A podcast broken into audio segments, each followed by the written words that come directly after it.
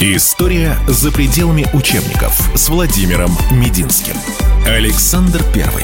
Венценосный либерал. Часть первая. Прошел год с начала нашего курса. Мы подумали и решили его продолжить. Мы придумали, чтобы можно было посмотреть петровские времена, потом историю 18 века, потом про наших полководцев, а дальше перейти на следующий уровень. Изучить, послушать, посмотреть русскую историю великого, классического, восхитительного XIX века. И начнем мы, конечно, этот курс с того, кем открылся XIX век, с императора Александра I Благословенного. Мы тут немного все перестроили. Это мой рабочий стол. Я не буду сидеть за ним, от вас прятаться. Я даже когда студентам читаю лекцию в институте, я всегда стараюсь вот как-то, знаете, ходить. Не хочется маячить у них перед глазами, а раздражать. Вот я обычно обо что-нибудь обопрусь, представляю себя перед вами, как перед студенческой аудиторией. Тут мои конспекты, тут справа, слева кое-какие интересные артефакты. У каждого из этих предметов будет своя небольшая история. Я вам эти предметы покажу, а потом вы можете пойти в музей, о котором я тоже вам расскажу, и сами эти предметы взять в руки, ну или, по крайней мере, посмотреть на них вблизи. У нас очень много книг, которые приходится читать, перечитывать, просматривать, готовясь к нашим с вами встречам. И вот в руках у меня первые из четырех томов издания XIX века, издание Суворина – с иллюстрациями. Александр I. Жизнь и царствование. Потрясающая книга. Начинается вот с такого необычного для нас портрета. Это портрет сделан с натуры. Александр I не позировал, он работал. Ему здесь под 40. Портрет делал прославленный английский художник Доу в своей записной книжке. Этот этюд, этот набросок к будущему парадному портрету сам Доу назвал самым лучшим. На нас смотрит красивый 40-летний мужчина, не располневший, но с голубыми глазами, ярким лицом. Тут не видно, но высокого роста мы знаем. Ну что ж, начнем. После тревожных сентябрьских дней 1777 года, когда небывалое в летописях Петербурга наводнение грозило столице гибелью, настало для императрицы Екатерины II радостное событие. Во вторник, 12 декабря, в 10,3 четверти часа утра Великая княгиня Мария Федоровна в Зимнем дворце разрешилась от бремени с сыном. Новорожденному дано по желанию императрицы имя Александра в честь Александра Невского, святого для России и для Петербурга в особенности. Династия, наконец, упрочилась. Вот так начинается это большое издание о жизни Александра I. Как его только не звали при жизни. В Европе северным сфинксом за непроницаемость, невозможность угадать, что он мыслит, коварство, как считали европейцы. Наполеон называл его «Северный Тальма» по имени известного актера, в том смысле, что Александр – величайший хитрец и лицедей. Это недалеко от истины.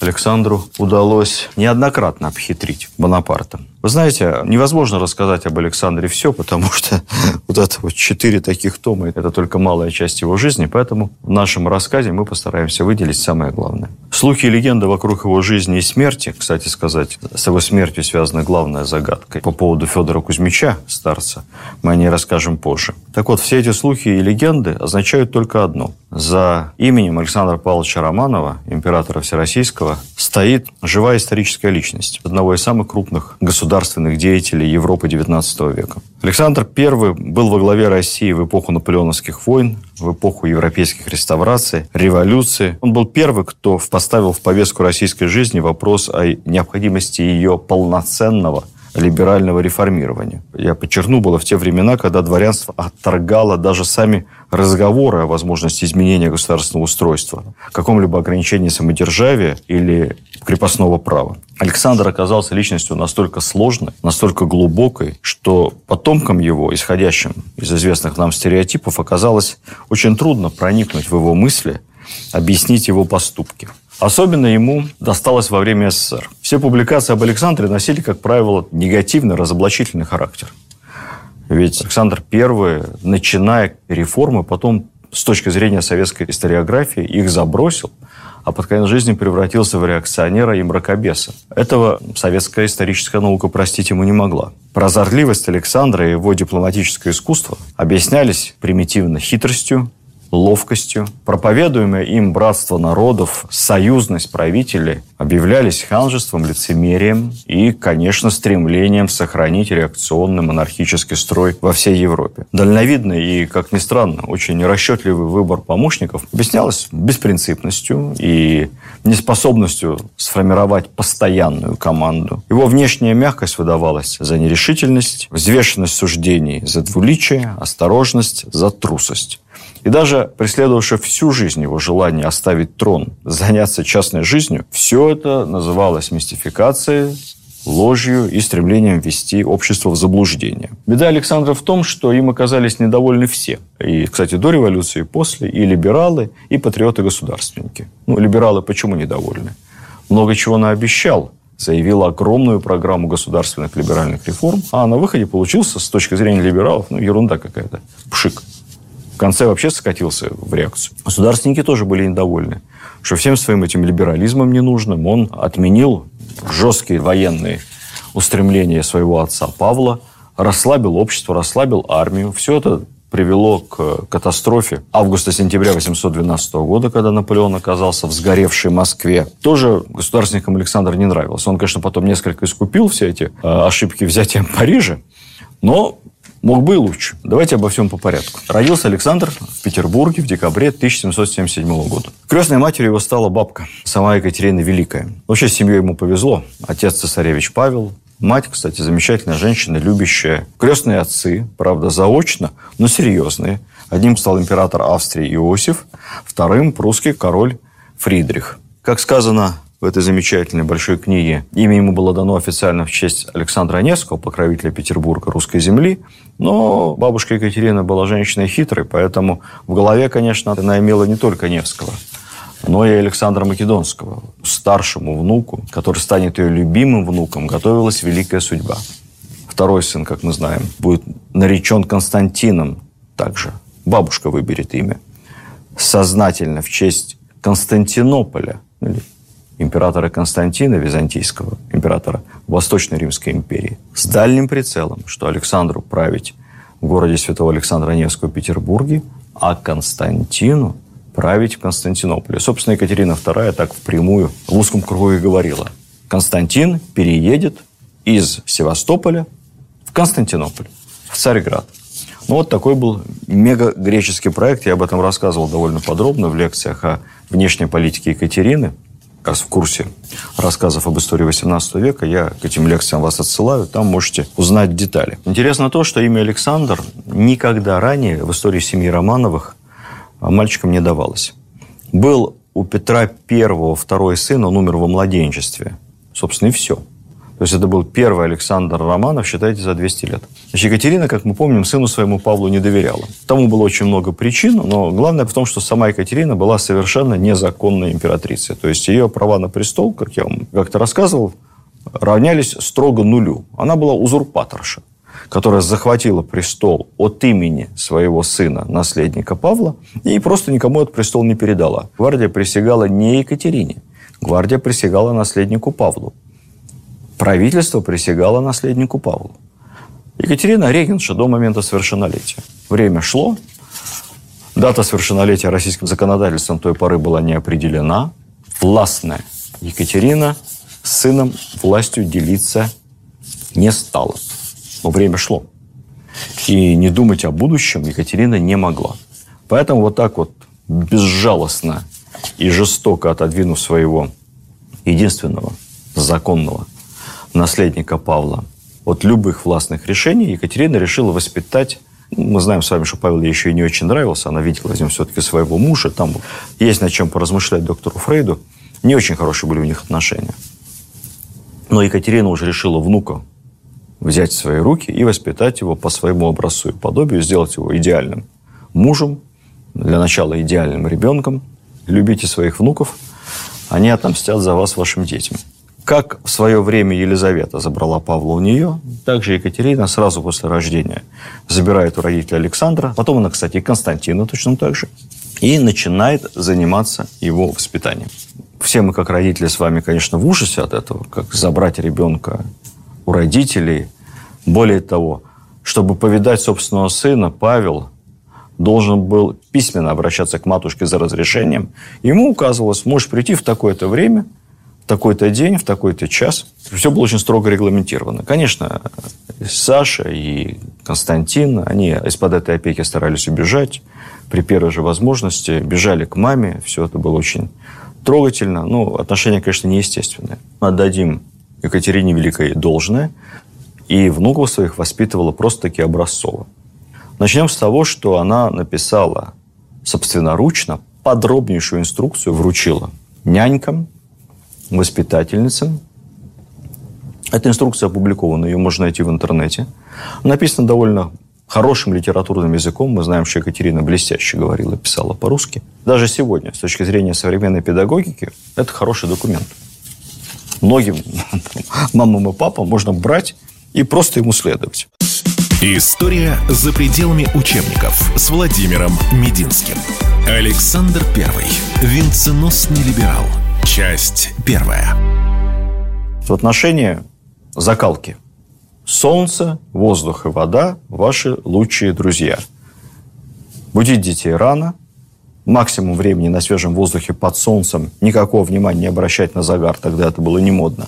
Загара не бояться, водные процедуры, причем вода всегда холодная, в комнате, в спальне должно быть также всегда прохладно, всегда открытое окно, постель простая, одежда самая простая, без всяких излишеств, питание – простая русская полезная еда, никаких сладостей, никакого сахара вообще. Все это касается маленьких, как бы сейчас сказали, дошкольников, ну и младших школьников потом, Александра и Константина.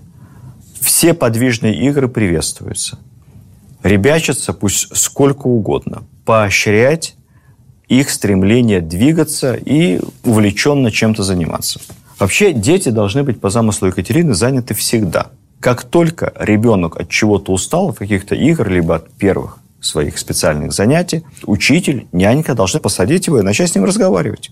По-взрослому. Рассказывать какие-то истории, делиться опытом, чтобы ребенок, отдыхая, научился думать и слушать, и разговаривать как взрослый. Основная идея Екатерины – не вдалбливать знания, а возбудить любовь к знанию, желание учиться. Когда Александру исполнилось 7 лет, и от нянек и, и дядек его передали уже профессиональным учителям, тогда было принято домашнее воспитание. Так вот, штат этих учителей также персонально Екатерина тщательно подбирала. Она написала следующее. Я процитирую. «Я убеждена, что Александром будут всегда и в полной мере довольны, так как он соединяет уравновешенность характера с удивительной для его возраста любезностью. У него открытое приветливое лицо, благородствой, силой, умом, любезностью, знаниями. Господин Александр, она называла даже мальчика всегда господин Александр. Господин Александр значительно превосходит свой возраст. Екатерина сама учила детей и читать, и писать. Но кроме того, максимум физического труда. И она очень гордилась тем, что Александр любит труд, любит делать домашнюю работу, как бы сейчас сказали, мыть посуду, убирать дома. Он любит рубить дрова во дворе. Это маленький мальчик. Он что-то там красит, он клеит обои, он прекрасно знает работу конюха, то есть может ухаживать за лошадьми, он может управлять экипажами, как кучер.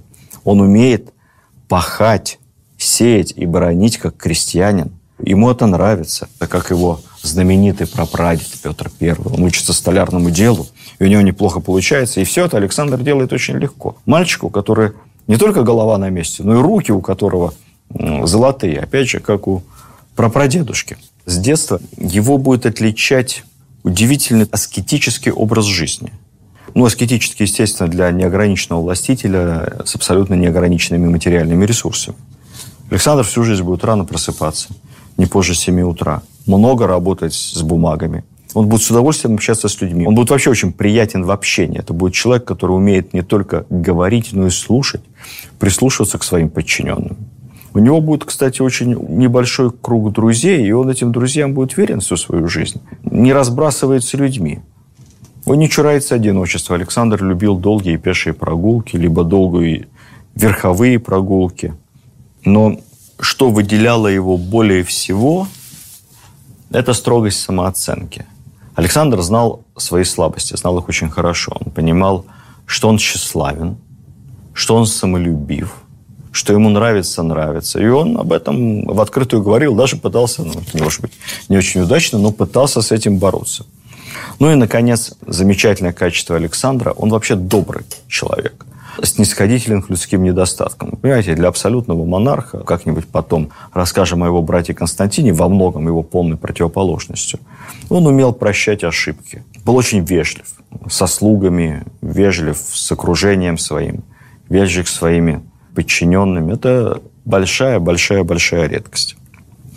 Но и Екатерина, и те, кто имел отношение к Александру, отмечали упрямство, хитрость и тщеславие. Все это, зная характер и склонности и его бабки, и матери, и отца, могло быть отчасти следствием неестественного состояния между двумя дворами. Александр официально все время находился при Большом дворе, при женском, при дворе Екатерины. А убегал периодически в Малый двор, в Гатчинский, к отцу. Когда он уже вырос, он все больше и больше времени проводил вместе с отцом. И, кстати сказать, история о том, что у них были якобы очень плохие отношения, это неправда. Отношения у них были нормальные, отец сыну доверял и поручал ему очень серьезные и важные дела. В этом отношении он поступал совсем не так, как его мать Екатерина, которая Павлу не доверяла и не поручала ничего вообще вплоть до самого зрелого возраста. Вот некоторые такие византийские черты, такая хитрость, это тоже было заложено в Александре с детства. Ну, может быть, для руководителя империи это и неплохо. Я сказал вам, что Екатерина сама подобрала для Александра учителей. Выбор был очень и очень нетрадиционен. Его учили весьма узкие профессионалы. Самым необычным из его воспитателей стал швейцарец Лагарб. На самом деле он не Лагарб, он дворянин, он де Лагарб. Но он отказался добровольно от своего дворянства, от приставки «де», потому что был убежденнейшим республиканцем. Был нанят для преподавания французского языка. Но показался настолько глубоким, интересным преподавателем, писал замечательные предложения по воспитанию. Екатерина пришла от него в полнейший восторг. Более того, когда он открыто поддержал французскую революцию, и когда Екатерине стали доносить, что воспитанием вашего любимого внука занимается тайный якобинец, она отмахнулась, сказав, да будь он хоть якобинцем, хоть республиканцем, кем угодно. Если это честный человек, с меня этого довольно. Проявила потрясающую толерантность. И таким образом Лагарб стал не только преподавателем французского языка для Александра, но и преподавателем такого комплексного предмета, что-то типа обществоведения и политологии. Именно он, как считается, и заложил в душу Александра стремление к социальной справедливости, неприятие абсолютной монархии. И вообще Александр в молодости – это убежденнейший республиканец. Александр и потом всю жизнь с ним переписывался. Считал, что никто в его жизни не повлиял на него так, как Лагарб. Лагарб тоже любил Александра и впоследствии вспоминал. Ни для одного смертного природа не была столь щедра. Как-то неудивительно, Лагарб преподавал и для Константина, а вот Константин так и остался к этому совершенно глух. И до конца своей жизни считал, что республика – это синоним ругательного слова. Но если мы посмотрим на других преподавателей Александра, трудно было вырасти двоечником. Учителем географии, естествознания, биологии стал виднейший ученый-географ Палас, академик, естествоиспытатель, автор многих классических замечательных книг по жизни животных, растений. Человек энциклопедических знаний по масштабу мысли своих, ну, в общем-то, сопоставим с Дарвином. Английский язык ему преподавал исключительно образованный, долго живший в Лондоне священник, протеерей Андрей Самборский. Светскую историю и русский язык и литературу Александру преподавал Муравьев, отец целой плеяды декабристов Муравьевых. Блестящий образованный человек, благодаря которому Александр I в то франкофильское время, когда дворяне зачастую говорили-то по-русски коряво, писать вообще толком не умели. Для них родным языком дома был французский. Но Александр замечательно говорил, и писал, и думал на русском языке. Процитирую вам несколько мыслей Лагарпа по поводу того, как следует воспитывать будущего абсолютного российского монарха. Вы знаете, если он действовал таким образом, все-таки Екатерина правильно подобрала Александра учителя. Вот что Лагарб писал. В этом есть здравый смысл. Кавычки открываются. Будущий правитель не должен быть ни физиком, ни натуралистом, ни математиком, ни географом, ни филологом, ни юристом. Он должен быть честным человеком и просвещенным гражданином. Он должен знать преподаваемые ему предметы настолько, чтобы понимать их настоящую цену и иметь ясное осознание обязанностей, лежащих на монархе, в руках которого счастье и несчастье миллионов. Замечательно сказано. Лучший и, может быть, единственный друг правителя, убеждал Лагарб, это сила его собственной рассудительности, с помощью которой он взвешивает доводы своих министров, советы друзей и похвалы царедворцев. Сложно не согласиться. Александр с детства высказывал, конечно, максимум почтения своей великой бабушке Екатерине, но сложно сказать, что он думал на самом деле. Это человек был очень скрытный. Вот в одном из писем своему учителю Лагарпу Александр писал, это уже было некоторое время спустя после смерти Екатерины, в момент царствования его отца Павла. «Вам известны различные злоупотребления, царившие при покойной императрице. Они лишь увеличивались по мере того, как ее здоровье и силы, нравственные и физические, стали слабеть. Вам уже давно известны мои мысли – покинуть свою родину. Надо к этому отнестись правильно. Александр действительно говорил в частном кругу много, что он не хочет царствовать. Пусть царствует его отец, чем дольше, тем лучше. А потом, может быть, его братья. Потому что он хочет просто жить частной жизнью где-нибудь в Европе, ну или дома. История за пределами учебников с Владимиром Мединским. Александр Первый. Венценосный либерал. Часть первая. Александр такой был изначально, к власти совершенно не тянулся. Дауншифтер. Но, пишет Александр, Несчастное положение моего Отечества заставляет меня придать своим мыслям иное направление. Если когда-либо придет и мой черед царствовать, я сделаю несравненно лучше, посвятив себя задаче даровать стране свободу, и тем не допустить ее сделаться в будущем игрушкой в руках каких-нибудь безумцев. Мне кажется, это было бы лучшим образцом революции так как она была бы проведена законной властью. Александр, по сути, излагает программу освобождения России и революции сверху. Законной властью, которая перестала бы существовать, как только Конституция была бы закончена, и нация избрала бы своих представителей. Вот, собственно, и все.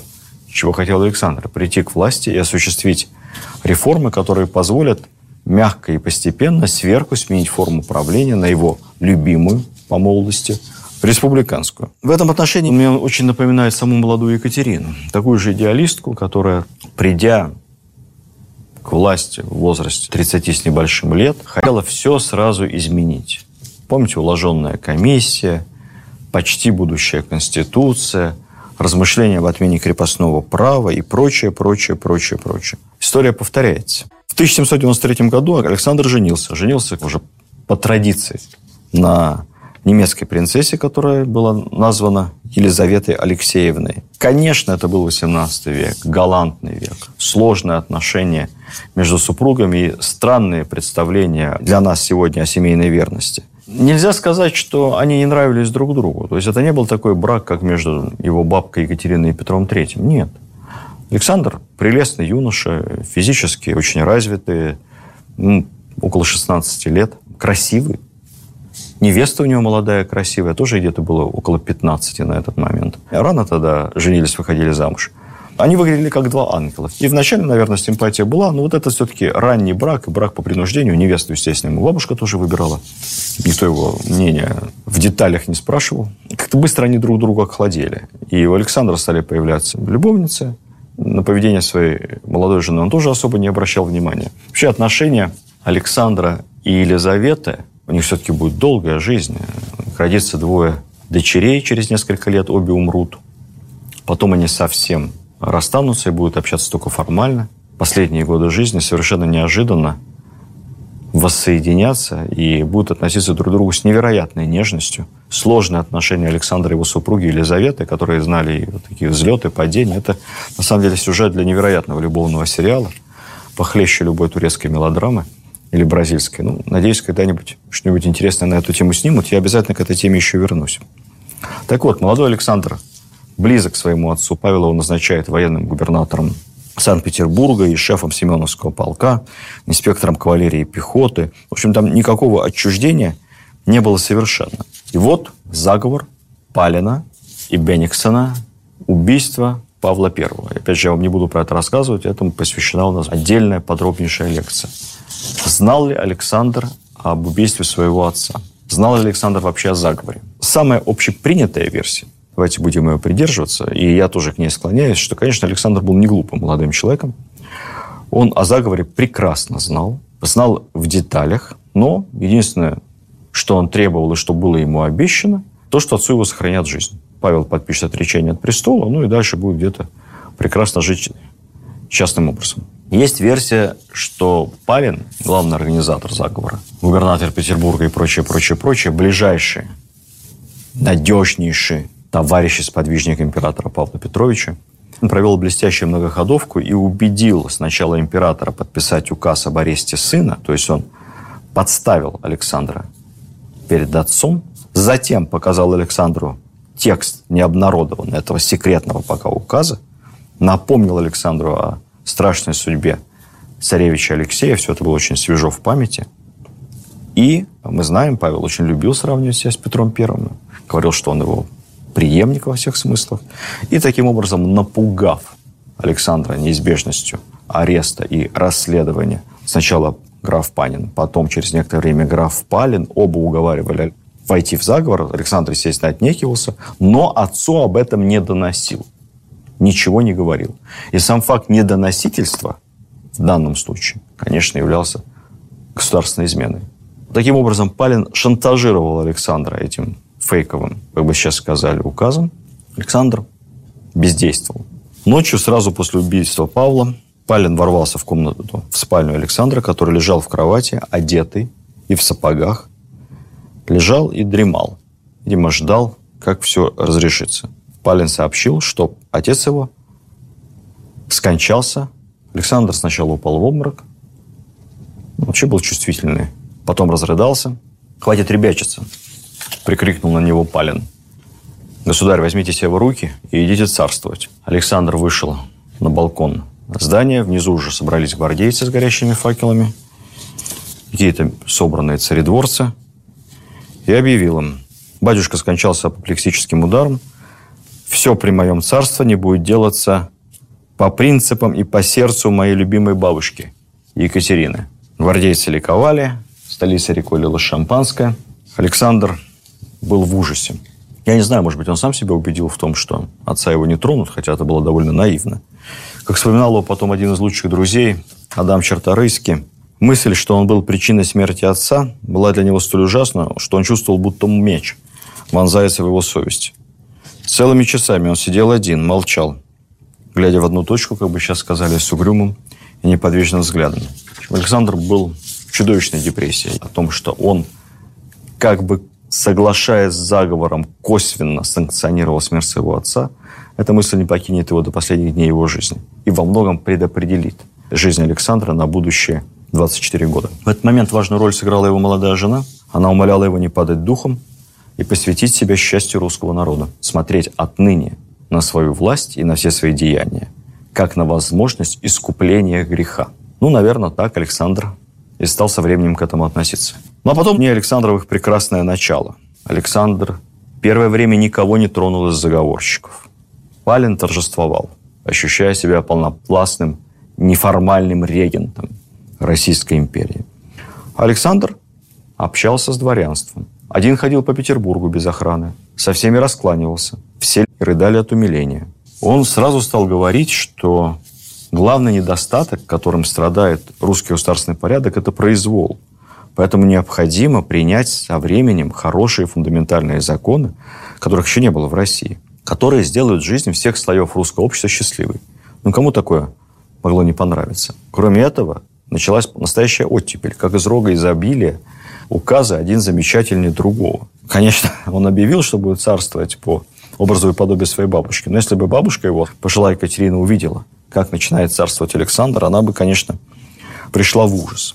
Первым делом Александр, по традиции, помиловал большое количество, то ли 150 ссыльных и заключенных, разрешил вернуться на службу 12 тысячам ранее уволенных Павлом чиновникам и офицерам. Кстати, среди них были люди известные, такие как Радищев, сосланный Екатериной. Помилован был еще Павлом, но Александр разрешил ему вернуться в Петербург.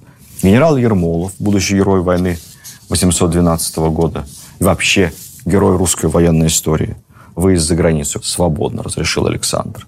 Разрешен был ввоз в Россию целой категории товаров, которые были ограничены при Павле. Иностранных книг, журналов, газет. Музыкальные ноты почему-то запретил Павел Вильн. Сгоряча. Была объявлена свобода всех видов торговли. Разрешено иметь частные типографии, выписывать свободно любые иностранные газеты, журналы. Была объявлена амнистия всем беглецам, скрывавшимся за границей.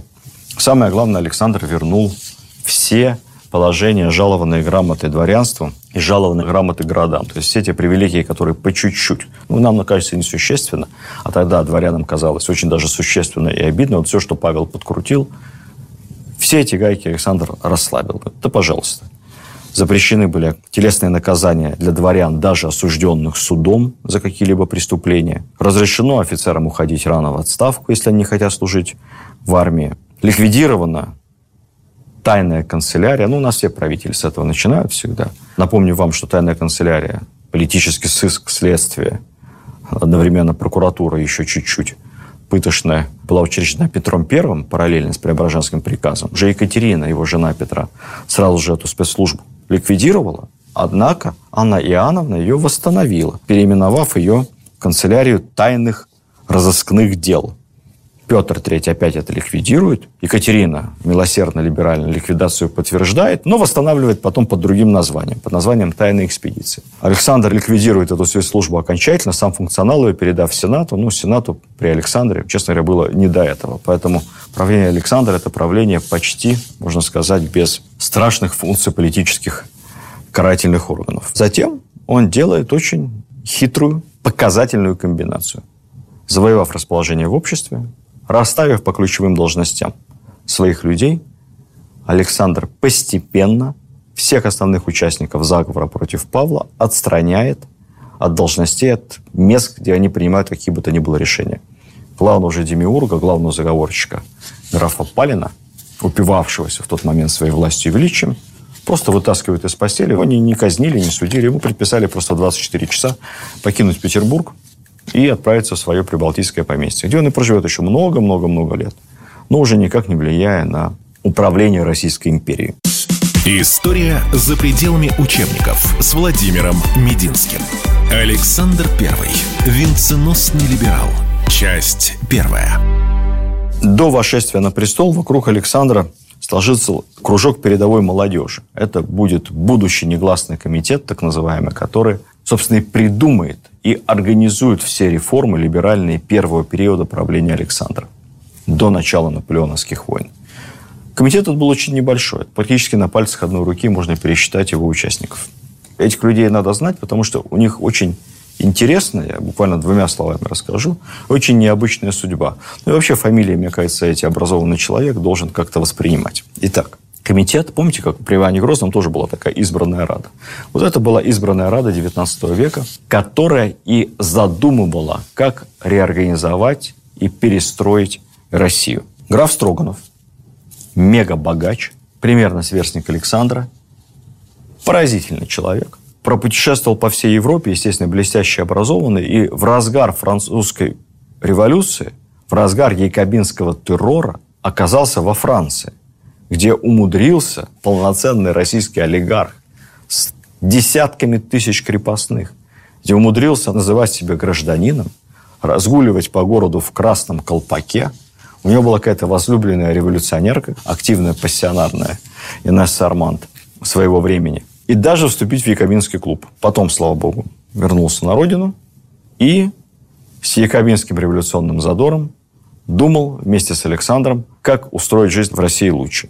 Второй член этого негласного комитета – граф Кочубей. Малорос, талантливейший молодой человек, блестяще образованный, воспитанник, руководитель внешней политики той поры, графа Безбородко.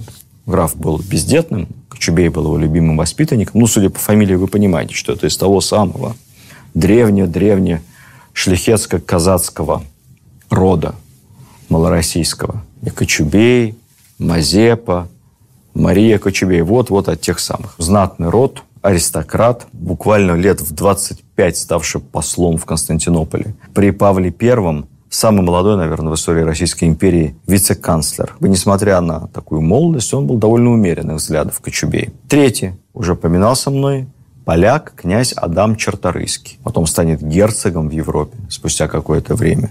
Знатнейший род, богатейшая польская семья. Воевал против русских во время разделов Польши. Екатерина умела приручать врагов. Екатерина не казнила ни Черторыйского, ни его брата, который тоже воевал против нашей армии. А наоборот, взяла их на русскую военную службу. Конечно, приехали они сюда, исполненные ненависти и желчи к России, но прошло несколько лет, и тот же Адам Черторийский признавался, говорит, вы знаете, чем больше узнал русских, тем более убедился в том, что они такие же, как и мы. Ничем не лучше и ничем не хуже. Поэтому новая родина обошлась ко мне милостливо. Я люблю Польшу, но желаю блага и Польше, и России. Следующий Николай Новосильцев. Это самый старший, пожалуй. Он старше был Александра лет на 15. Опытный военный, профессиональный полковник, тоже интеллектуал, человек, который был как бы самым опытным, самым умудренным жизнью среди всех молодых членов негласного комитета. Были там и другие, естественно, люди, но это была вот постоянная пятерка.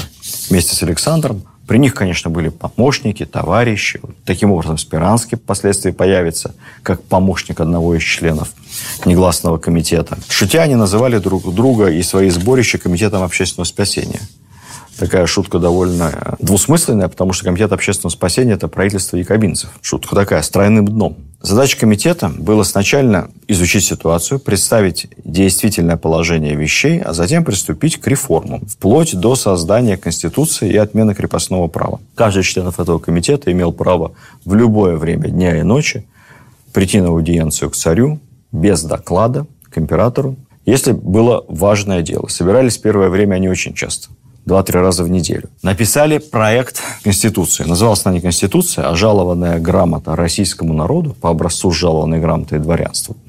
Писал ее, кстати, граф Воронцов, известный реакционер. Сделал по такому британскому образцу. Очень свободолюбивый документ. Готовились реформы, обсуждалась отмена крепостного права. Лагарпа, учителя Александра, вернули из Швейцарии и тоже привлекли к работе. Что получилось? Получилось так, что Самым радикальным из них был Александр. Он хотел все и сразу. Республику, свободу крестьянам, приоритет закону, парламент. Конечно, друзья его отговаривали. И говорили, посмотри на судьбу с печальную своего отца. Не убеждай, посмотри на судьбу своего деда Петра. Долго не проживешь. Дворянство, главный вооруженный класс империи, ничего этого не хочет. Ты заберешь у них деньги и собственность. Кто тебя будет поддерживать? Никто тебя не спасет. Кстати сказать, революционер Лагарб был самым консервативным и уговаривал тоже ничего резко не делать. Реформы проводить постепенно. Что было сделано в итоге? Я так коротко перечислю, что хотели и что получилось. Хотели отменить крепостное право. Не решились ни в каком виде, но сделали кое-какие подвижки в отношении крестьянства и ослабления дворянских привилегий. Во-первых, Александр отказался категорически от практики передавать государственных крестьян частным владельцам. Этим широко пользовались, как мы помним с вами, Екатерина, которая раздала своим фаворитам, просто разным заслуженным людям, с ее точки зрения, бесчетное число государственных крестьян. Этим пользовался и Павел, он тоже этого сделал немало. Павел, правда, исходил из другого принципа. Он таким был сторонником приватизации крестьянства. Почему-то он считал, что если у крестьянина будет конкретный собственник барин, то ему будет легче. Мол, барин о крестьяне не позаботится. Это было довольно наивное убеждение, потому что не все бари о крестьянах, мягко говоря, заботились. И зачастую крестьянин, работающий на государственной земле, чувствовал себя гораздо лучше и свободнее, чем непосредственно крестьянин, принадлежавший конкретному помещику. Александр практику раздачи решительно прекратил. Это было довольно серьезное самоограничение, поскольку государственные крестьяне – это в конечном счете крестьяне, принадлежащие императорской фамилии. Купцам мещанам и государственным крестьянам было дано право покупать ненаселенные земли. Это, кстати, впервые в России, когда за крестьянами было признано право владения землей. Вспомним, всего лишь несколько десятилетий назад, когда Екатерина точно так же наивно пыталась провести либеральные реформы, предложила уложенной комиссии обсудить, справедлива ли система, когда дворяне, землевладельцы владеют крестьянскими душами, уложенная комиссия рассудила, что это чудовищно несправедливо. Эту практику надо немедленно прекратить по отношению к другим уважаемым людям. Это бесчеловечно по отношению к купцам, владельцам мануфактур и фабрик. Бесчеловечно по отношению к богатым хлебопашцам, лично свободным. Они тоже все хотят иметь своих собственных крепостных. Представляете, какая была народная психология? А вот землю разрешено было владеть только дворянам. История за пределами учебников с Владимиром Мединским. Совместный проект радио «Комсомольская правда» и лектория «Достоевский».